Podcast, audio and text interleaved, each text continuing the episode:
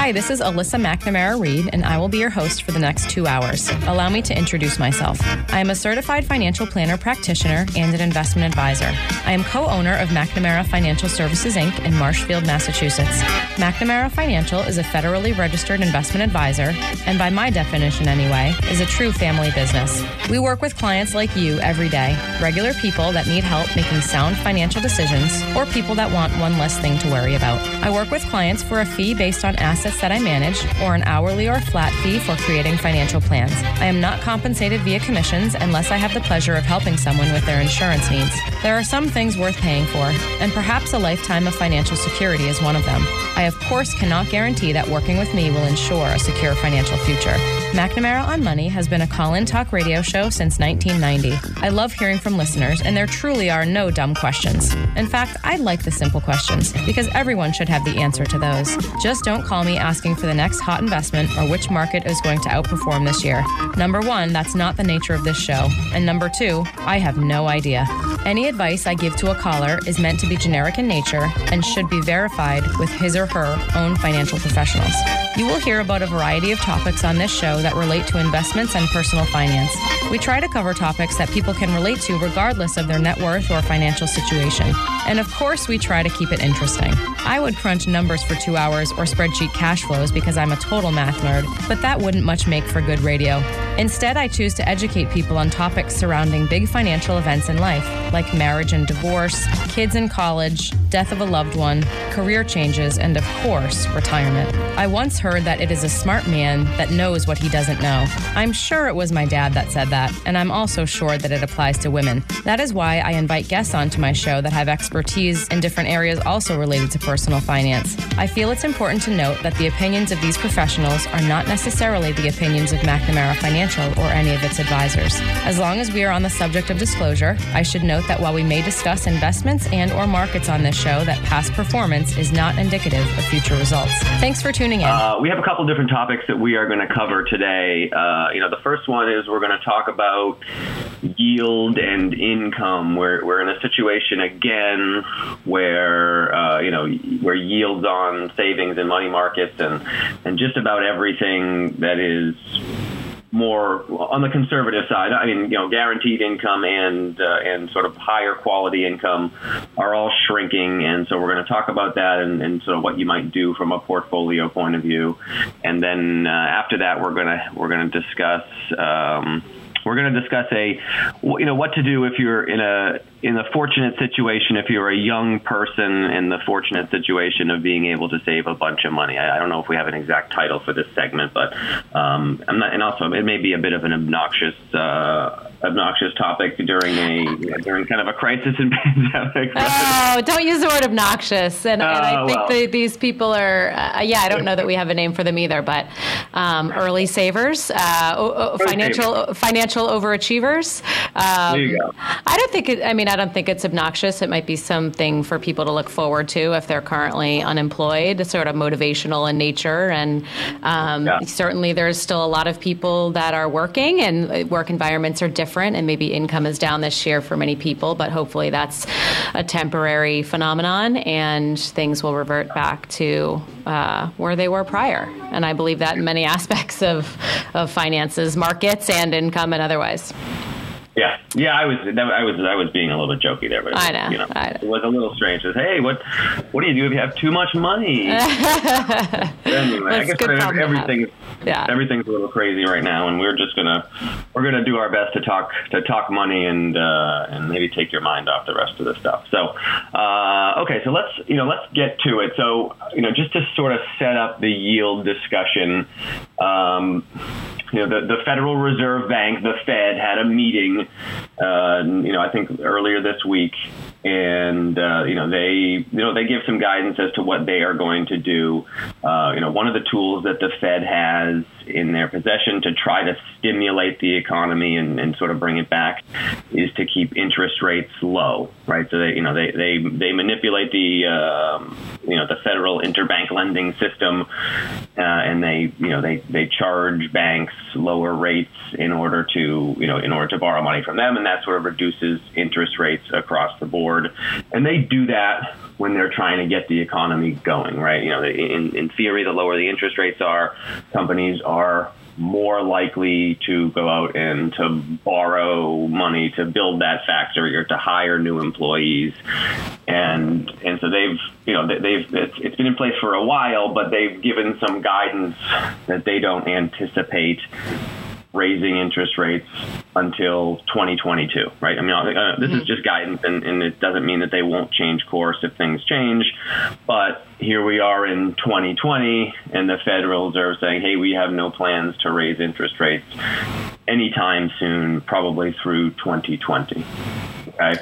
You know, in addition, they you know they they can also uh, you know they also sort of create money out of thin air and and buy U.S. government bonds. That puts money into the system, and you know tries to stimulate the economy that way, which which can have some different effects and can have some potentially inflationary effects. So I mean, the, you know, the, yeah. the, the short story is the Fed is working on trying to stimulate the economy. And that's just sort of what they do.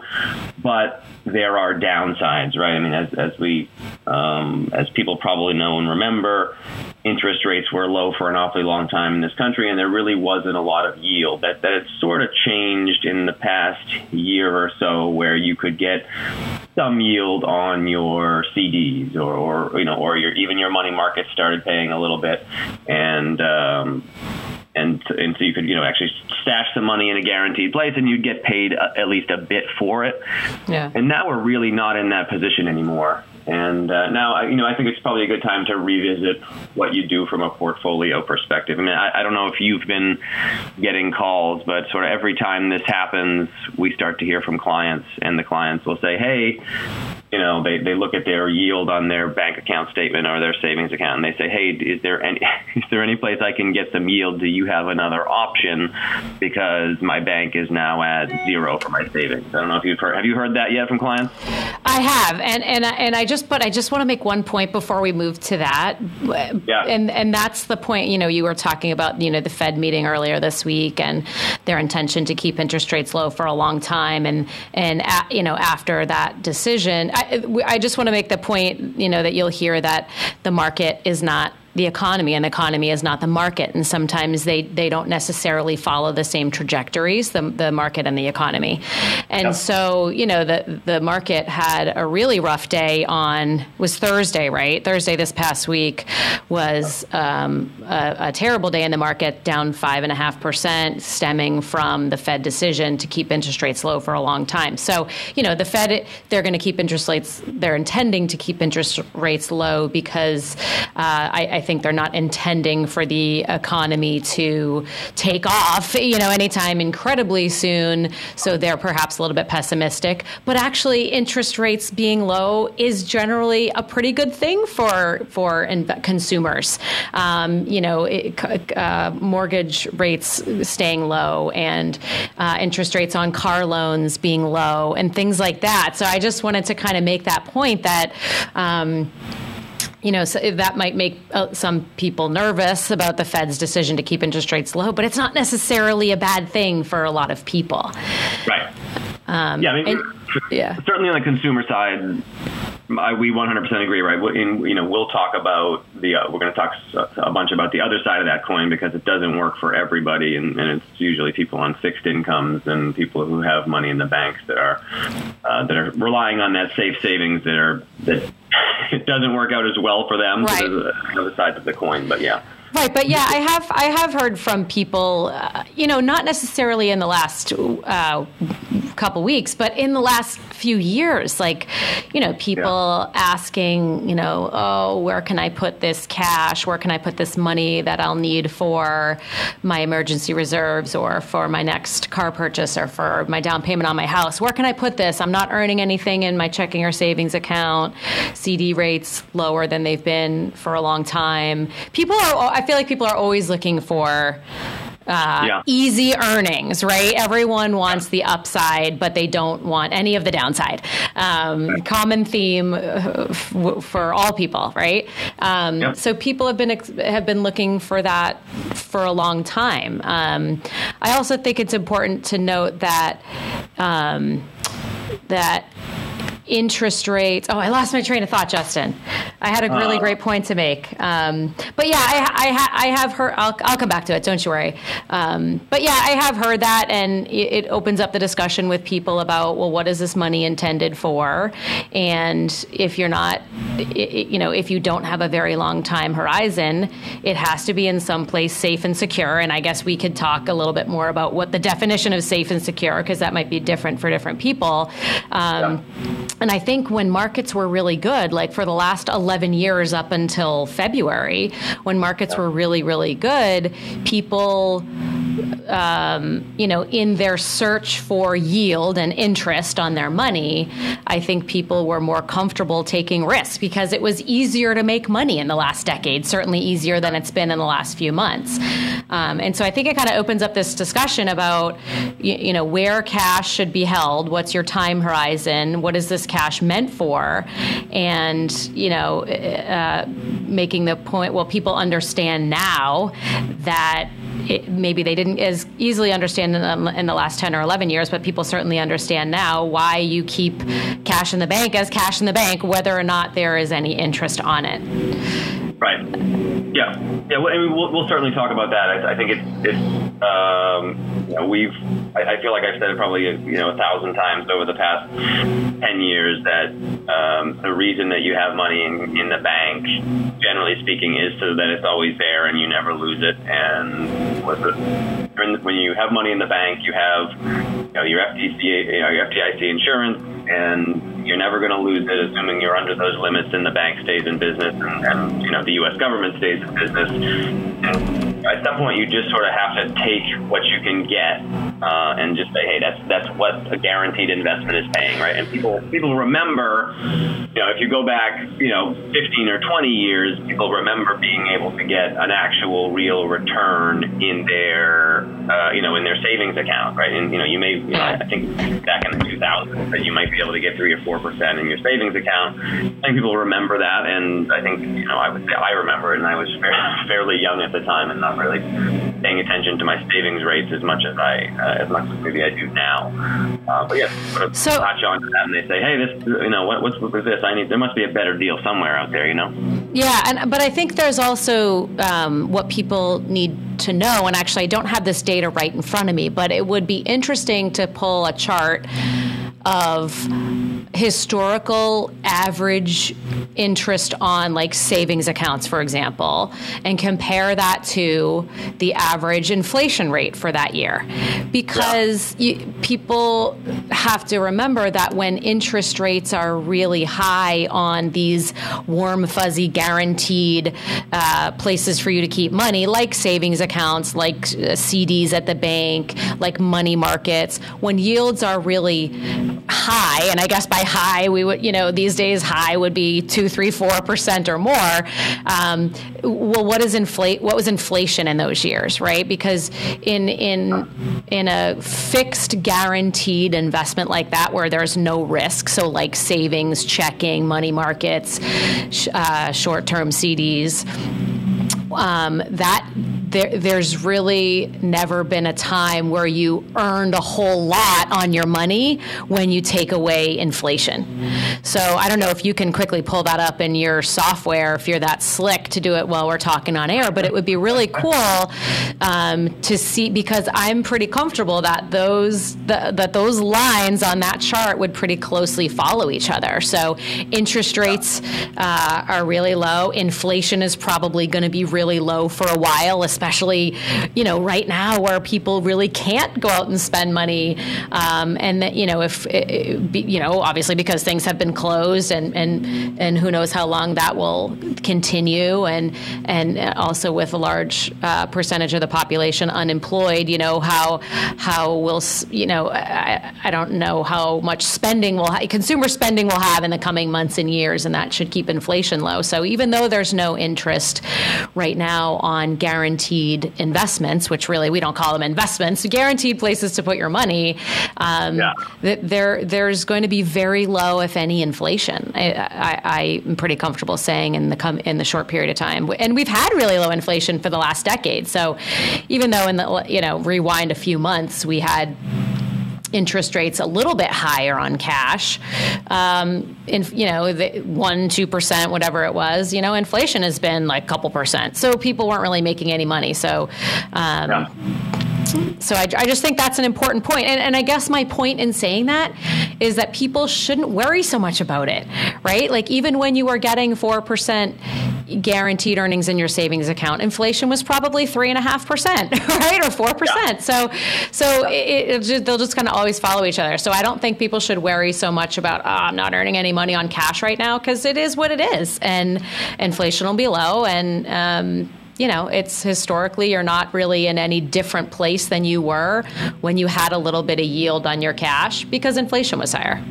That's right. It does feel it does feel different, right? You just don't you don't notice those bills that, that you know creep up year by year, little bits at a time. But you do notice when that when that uh, savings account rate drops from three percent down to you know down to a half a percent. So yeah, it you really are you know. The, from a from an economic point of view, those two things, that you know, they really are fairly linked, right? I mean, inflation and the rate on savings are, you know, they're, I mean, they're not identical, and there will be times when they differ. But you're right, there, you know, people should understand that, you know, the the uh, you really don't, you really have never made any money in say a savings account, right? Even even in the old days, I'm sure you know.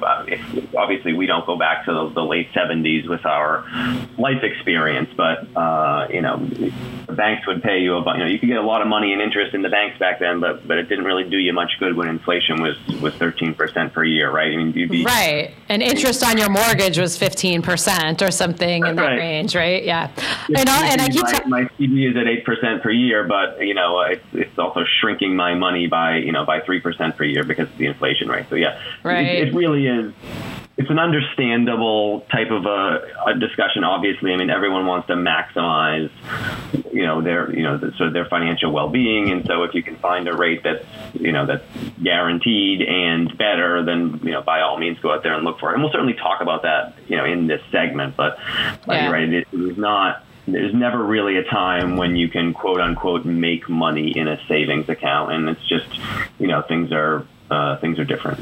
And I was just thinking as I was talking about eh, you know inflation being really low that I went out to get an iced coffee a couple days ago, and yeah. I you know for years I've paid like two dollars and forty two cents for my iced coffee down the street, you know, and then I in a couple days I go out and it was like two dollars and eighty nine cents. I was like, what is this? that's like a twenty. that's like a twenty percent inflation rate. But um, you know I have to be understanding, of course, that you know a lot of these businesses were you know had probably very little business in the last couple months. So I'm hoping that that that that little spike in inflation, that example of that is you know, maybe short lived, or uh, even if we have inflation on coffee, that uh, you know people won't be spending money for a while traveling and maybe not as much eating out and stuff like that. But anyway, I just had to laugh about that. It was still under three dollars though. I still could give her three, and I was and I was good to go. I'm impressed that you remember how much a coffee costs. I, I couldn't tell you. well, because I'm that I'm that person that like tries to hand her the two dollars, and then I'm searching in my car for the exact change because uh, there's so much change in my, you know, in the dash of my car. But, um, but yeah. So I know that you had done a little bit of research um, internally for for our clients regarding, um, you know, where where is their yield right now? Because you know, for a while, for our clients, for like reserve cash or backup cash, you know, we were uh, for a while using a short-term Treasury bill position, which was technically an investment security, but with very, very, very little fluctuation in value historically, and up until recently, the yield was you know a percent and a half, two percent per year, and then and then all of a sudden, you know, what was that four weeks ago, whatever, that the yield yeah. you know dropped to almost nothing nothing.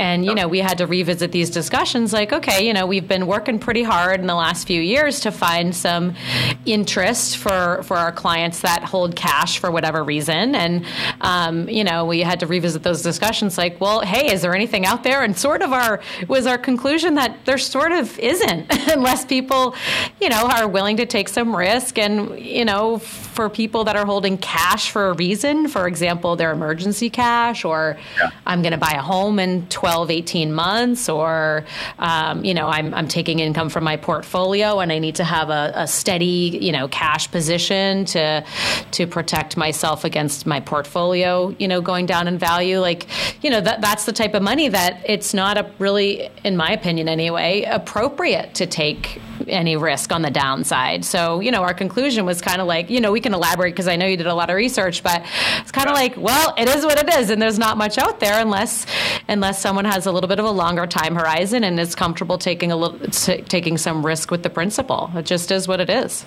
Yeah, I mean, so you know, just, to just to be clear, I mean, this is you know, people have probably heard us talk about our bucket strategy for you know a million times now, but uh, so you know, so when we set aside cash for clients, you know, uh, money markets at least in brokerage accounts, tend not to pay a ton.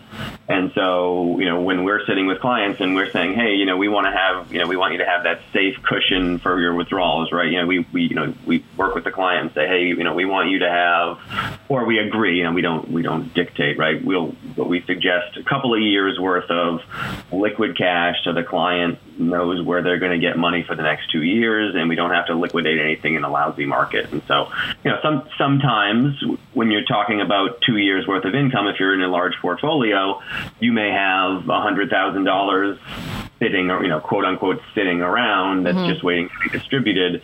And if your money market rate in your, in, in your brokerage account is not paying a whole heck of a lot, you know, we we'll, we went out and we shopped around and said, okay, well, what, what else can we do? And so we, we landed on uh, an investment that's essentially just a step above a money market, right? There is volatility in it, but it, it invests in 30 to 90 day treasury bills, which is, you know, it's about as guaranteed as it gets. There can be fluctuation in the price, but not a whole heck of a lot just based on the time frame.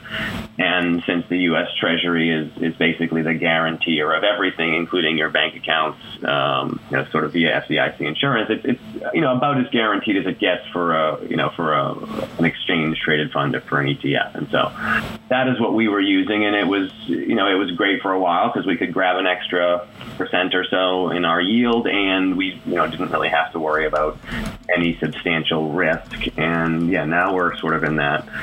What do we do now? Because money market rates dropped to essentially zero, and now you know based on you know very short term high, you know, high quality government bonds are also essentially zero. And so now we're sitting around saying, what, what exactly do we do? And, uh, you know, it's not an easy answer. And, and, and we're, you know, we probably, at this point, we have decided not to do anything about it uh, as far as re, you know reach for yield because you know we've told we've told our clients this is short-term safe money, and this is just sort of what you're getting paid on short-term safe money at this point. And, we can talk, you know, probably after the break, we'll chat about some potential other options for, you know, for, for the public out there and potentially for some of our clients on a, on a one-by-one discussion. But, you know, for, for our point of view, I think we landed on, hey, this is supposed to be safe, and we're not really ready to go ahead and take too much risk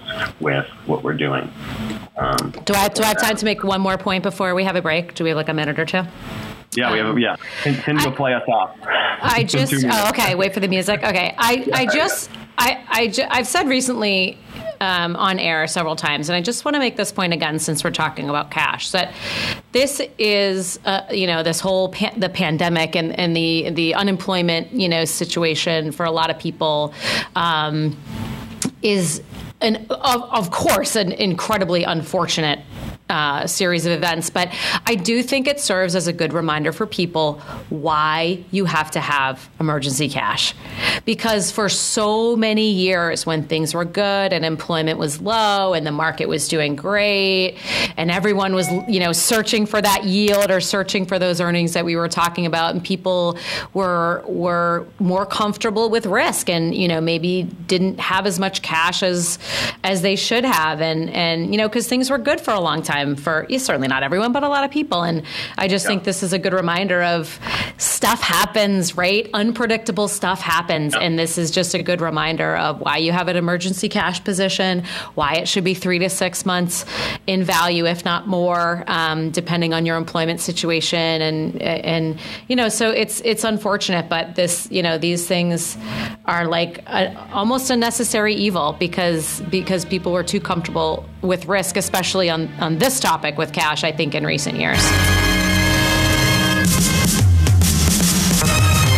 My name is Justin McNamara, and I am alongside Alyssa McNamara Reed today, and uh, we're going to talk about yield and investing for a while here, and uh, what to do about those low savings rates that you have, and then we're going to transition into uh, you know a, a young saver discussion uh, either later this half hour or uh, or after our next break. So, Alyssa, you still there? Our technology still working? I hope so.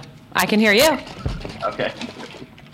Uh, all right, terrific. So I thought I'd spend some time. Actually, you know what? If, if you uh, if you would like to call us, we're live in the Merrimack Valley today. Uh, you can reach out and give us a call. 978 454 4980 is the number.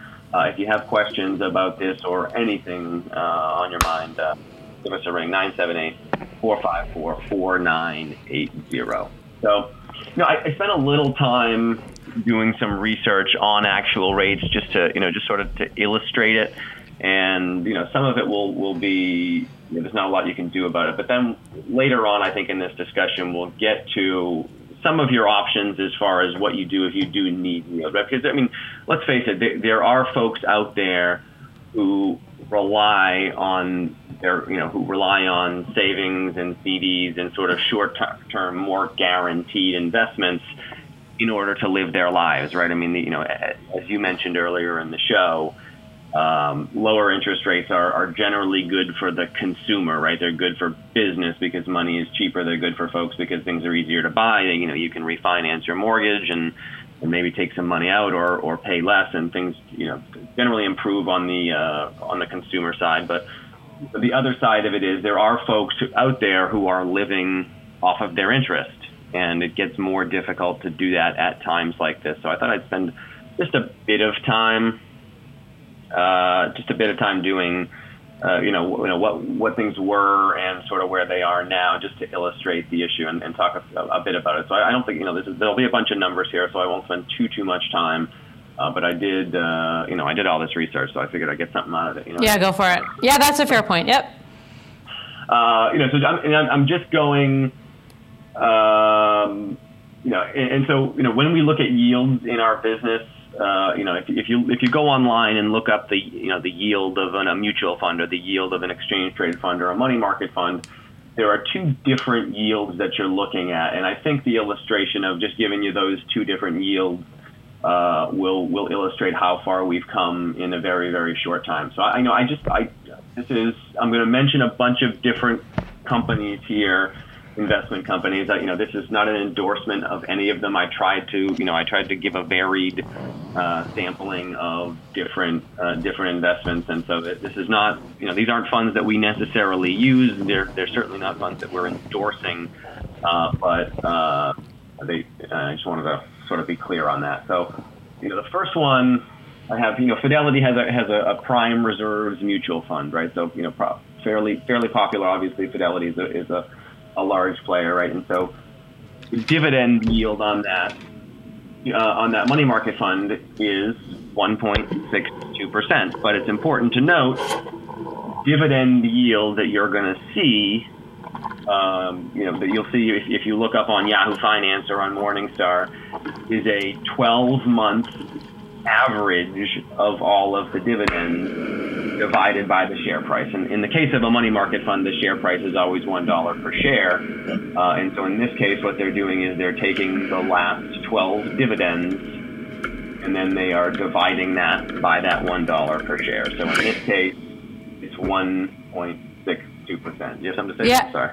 No, I just I heard a really weird. Did you hear that really weird noise? Anyway, I Okay. Um, sorry. The yeah, and I was just going to make that point because recently we were talking about the Treasury bill security that we use yeah. for our backup cash, and and Yahoo Finance is still reporting the yield on that as I think 1.5 or 1.6 percent, and it's very confusing because you would look at that and think, oh, that's you know that's the yield it's it is currently, and that's what I can expect in the near future anyway, and um, and to you know to certainly a layman would interpret it like that, and me, and, and um, yeah. You, you have to dig a little bit deeper to find accurate information. Um, are you looking on yeah. Yahoo Finance when you pull up these yields?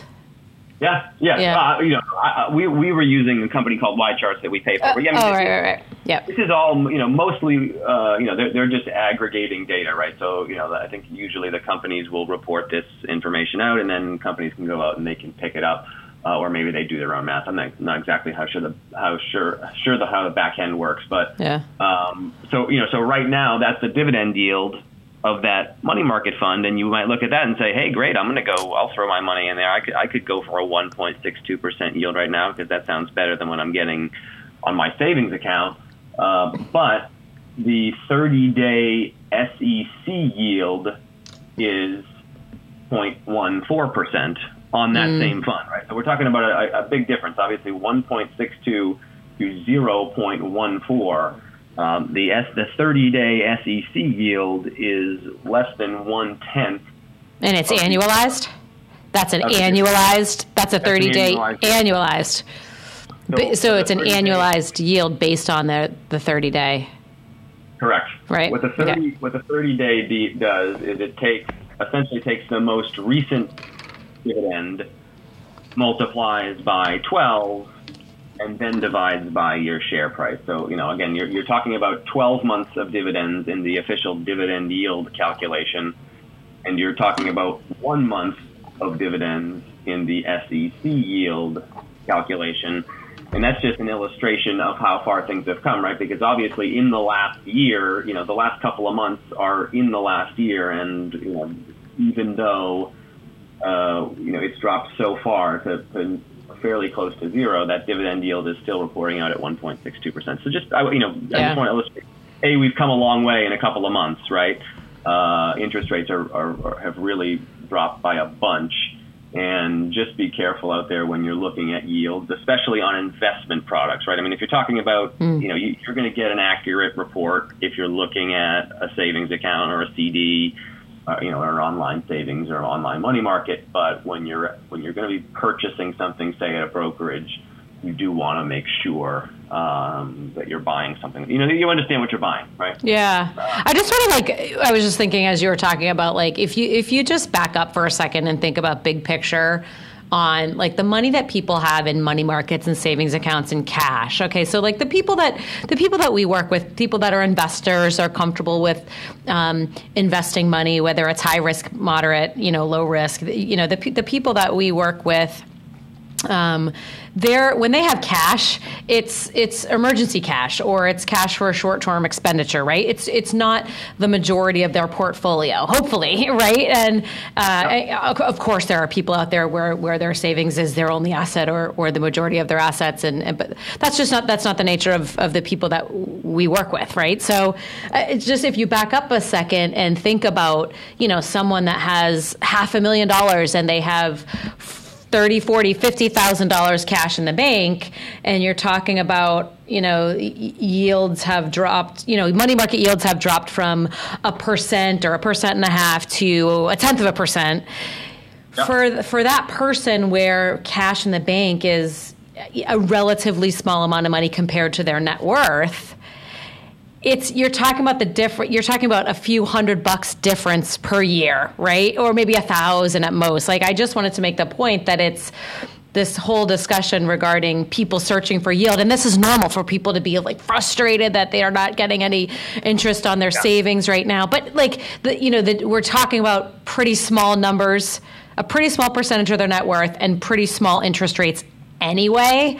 So the right. difference between a percent or a percent and a half and a tenth of a percent on this cash in the bank is not going to like make or break your retirement. It's not going to change the date upon which you can retire. It's not going to change whether or not your kid can go to college. You know, it's like the difference between a cup of coffee every day and not. You know, I just wanted to make that point yeah. that like that broad point that it's it's almost like not worth it's just first of all i don't think there's much you can do about it and second of all i feel like it's just it's not worth people stressing over which is i guess exactly what we would say when when the market d- is declining stop looking it's not worth stressing over because you can't control it right just ride it out and, and yields will be higher at some point in the future yeah, I mean, I, I, would say that yeah, certainly when you're talking about savings in your rainy day fund, right? Just you know, just to illustrate, if you have, you know, uh, this math is fairly easy, and I and you know, pardon me if everyone's just doing it in their head ahead of me, but if you have twenty five thousand dollars in your bank, you know, at, at you know at, at your you know in your savings account at your bank, and that's your rainy day fund,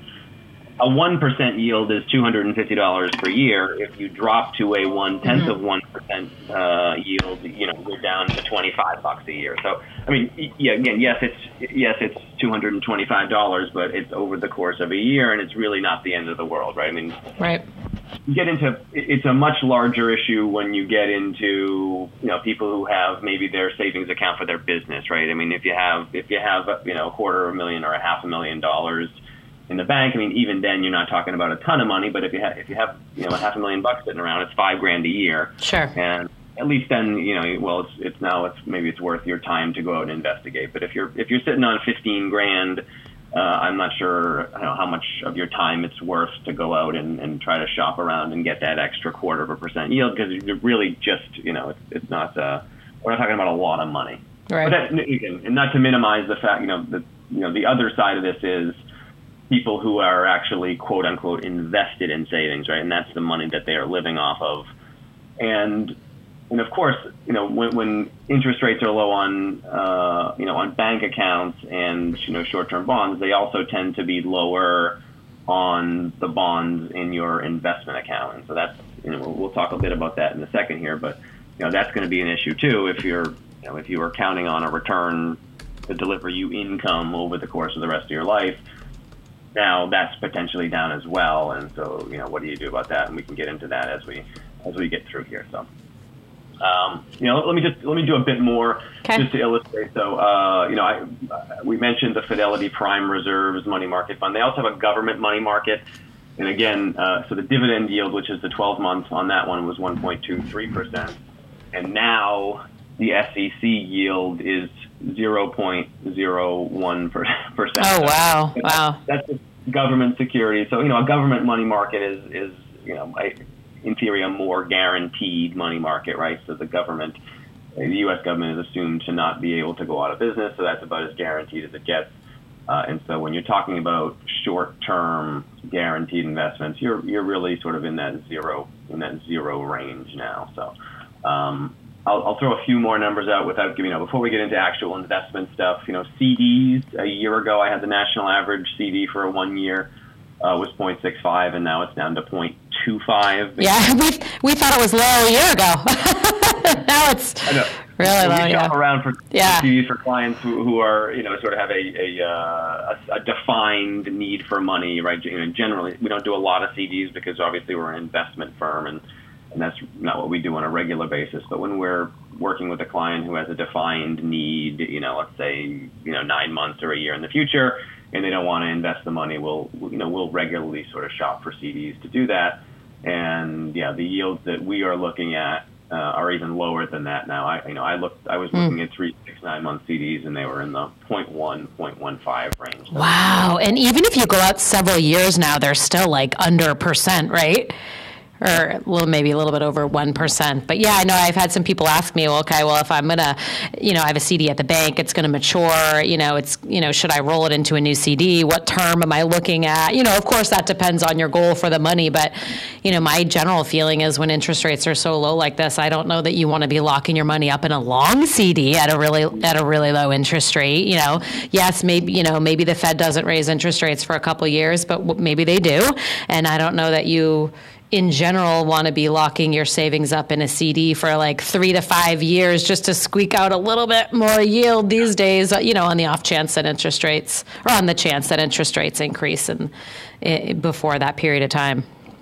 Yeah, I, I think yeah, I, I certainly agree with that. I mean, you know, you just don't really get paid anything extra. I mean, you, materially, you know, it's, it's, it's such a small amount of money um, that uh, it's just not probably worth it. And also, you know, and, and just to be clear, the Fed doesn't, you know, they don't control interest rates. They they, they influence them to a large degree, and, and a lot of times it seems like they're controlling, but they can certainly lose control, and it doesn't, you know, just because they don't raise rates until then doesn't mean that the market uh, won't won't raise rates for them. It's um, they're they're not they're not the all powerful interest rate setters, uh, even though they do have a ton. of Seems like it most days, yeah.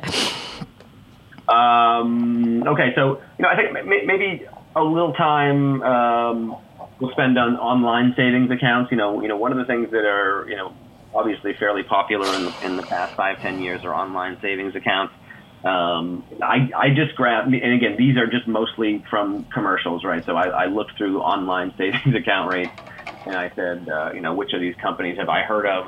You know, uh-huh. yeah, mostly commercials. So you, can go in, uh, you can go at cap to Capital One, um, to Capital One Bank, and you can get a 1.15 percent rate, uh, and then Ally Bank was at 1.1 percent. Now, now just you know, just to be clear, these online savings accounts they, they do tend to offer higher rates, and, and obviously that's a that's a fairly good uh, rate. You know, you're talking about an extra percent maybe over what you can get in say a money market. Hmm. Uh, and so, you know, when, when clients ask about these, I think, you know, and, and you know, you may have a different answer. My my general thought is uh, they're fine, right? I mean, if if they're if you have the time to do it and it's worth your time, uh, I think we're perfectly okay with online savings. You know, one of the things that you do have to worry about is that generally speaking, they can just change the rate at any time, right? So that, that one, whatever rate, you know, they're advertising right now, it may be, so you have to read the fine print. It may be fixed, you know, for a year for you, and, and at that point it's subject to be reset. Uh, you know, I, I read, I think the Capital One, uh, you know, rate subject to change at any time at our discretion was, was sort of in the advertisement. So yeah the kind of thing that can be changed, and so you just want to read the fine print. And I think, generally speaking, I would just say, you know, online savings is great. You you may end up playing the game where you know if you really want to maximize your yield, you may end up jumping from account to account. Uh, you know, every six months or a year or, or a couple of years because this rate is down and this other rate is up. And yeah, yeah. It's really just a matter of how much how much money you're talking about and how much time do you want to spend on it, right? Do you, you know, do you want to, if it's, if it's an extra $200 a year, you know, how much time uh, do you want to spend doing the administrative work of, of opening one account and closing an old account? Yeah, that's a that's a big difference in the in the interest rate actually for the online bank. But you know, if you think about it, the, the online banks they don't have physical branches, they don't have the real estate expenses, they probably have less staff. Their overhead is probably I'm guessing less. I haven't actually researched this extensively, but you know, if you think about it, their expenses are probably a lot lower, and maybe they just can afford to do that right now. Yeah, yeah. I mean, I think generally speaking, they they are you know they they are always. I mean, it's it's fairly stark now, but I think generally yeah. speaking, they're always going to be higher. And yeah, I mean, it's, it's just a function of their overhead, which is lower, so they can offer more money.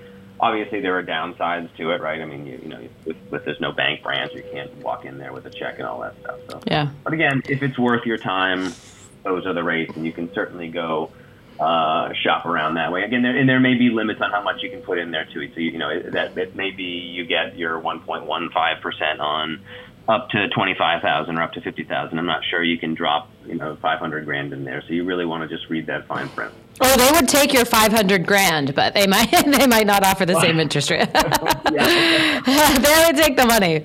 We just don't know how the interest rate would change. Yeah. Uh, okay, so I mean, let, I think you know now we'll sort of segue into a bit of uh, into a bit of the investment side of it, right? So we'll, I'd like to move off of money markets. Again, anyone has a okay. question?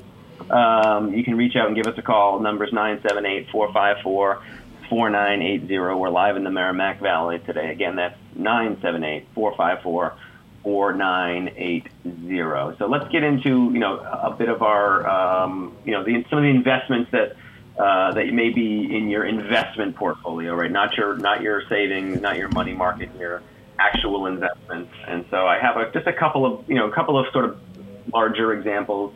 Uh, I grabbed the uh, AGG is an exchange traded fund. That's the ticker AGG. The iShares aggregate bond, right? So the, the aggregate bond is sort of it's meant to be a proxy for the U.S. bond market, right? It's generally high quality. It's going to have a bunch of different bonds in there, and it's going to be an, sort of an intermediate term investment. You know, every one of the pies that, that you all see out there, those asset allocation pies, will have uh, you know a core bond position. If you know if something just says bond generically, what they mean is you know an, an aggregate bond, so a sort of a higher quality bond market type of a fund that's that's you know intermediate term, right? So it's not you know not you know not a not a short term fund that's you know with bonds maturing in a year or so, or or a long that's long term fund that you know where the bonds are maturing in 15 years. It's going to be sort of in that uh, you know in that like five to seven range on average, and uh, that's you know that's what a bond index is. So the AGG, again, that's the ticker.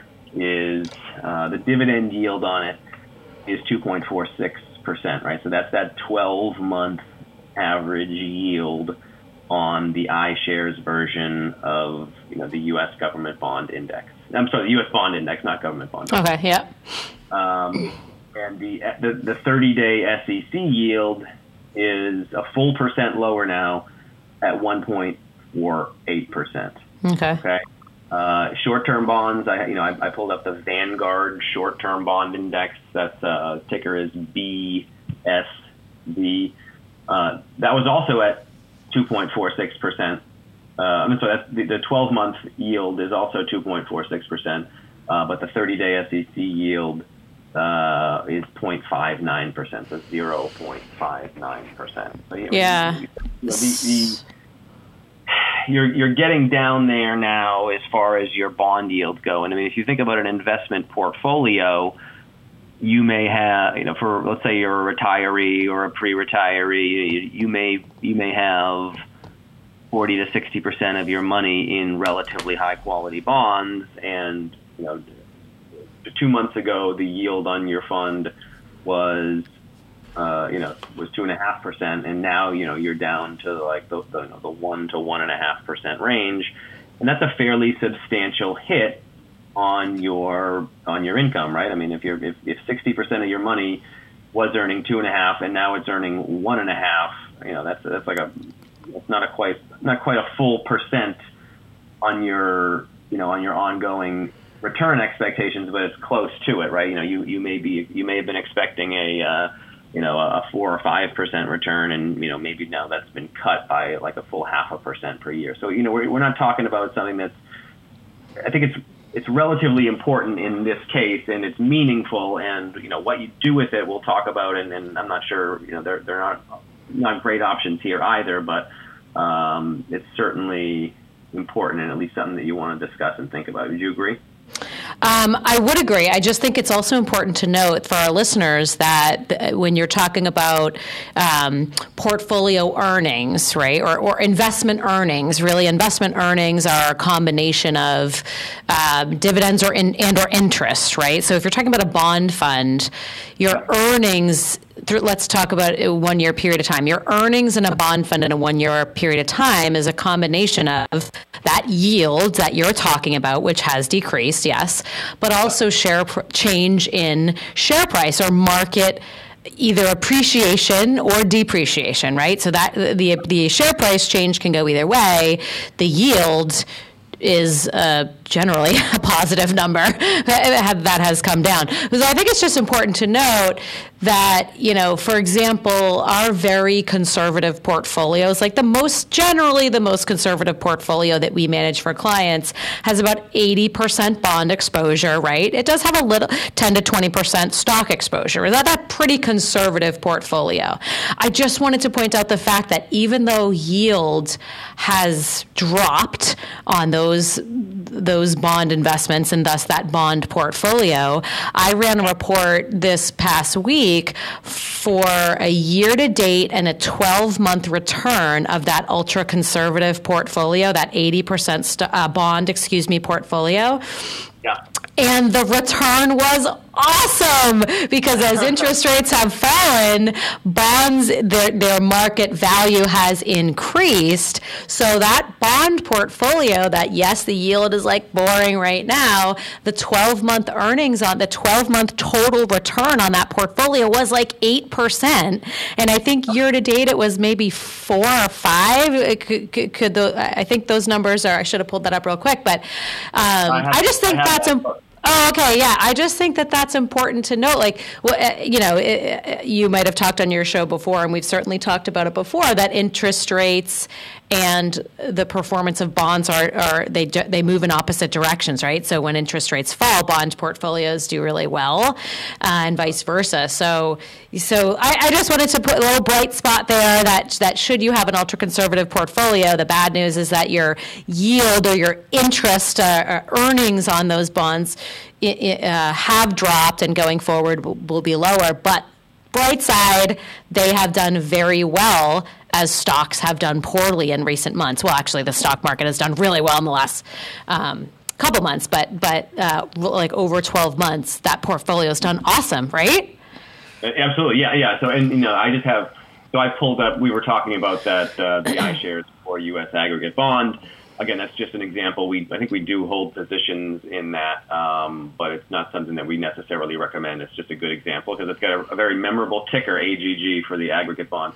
Um, you know, that's so that's up, right? So you know, just to illustrate, over the past one year, the total return on that fund is up 9.29 percent. Wow! Uh, yeah, fantastic, right? But you know, on the other side, you know, it, I, I also, you know, I can map the yield on it, and the yield on it is, you know, goes in exactly the opposite direction. So, you know, the yield on it is down 9.26% over, you know, over the past 12 months. So, I mean, yeah, so the answer is, you know, you do have to factor in total return. Um, and it's certainly, you know, something you want to keep in mind. But, you know, if you're, if you're looking from right now, I mean, we're, so we're also, you know, and, and maybe I'm getting stuck in this where, you know, I'm always, you know, everyone lives in the present and they don't live in the past. So if we're if we're taking, you know, the next 12 months, you know, then you know, then you're sort of okay. Well, what what are we looking at going forward? And right now, yields are low, right? So I should be sort of incorporating maybe that. Oh, hey, if you're in a conservative portfolio, you've probably been there for a while, uh, and you know, you've you've got some appreciation which you don't normally get. But um, yeah. Anyway.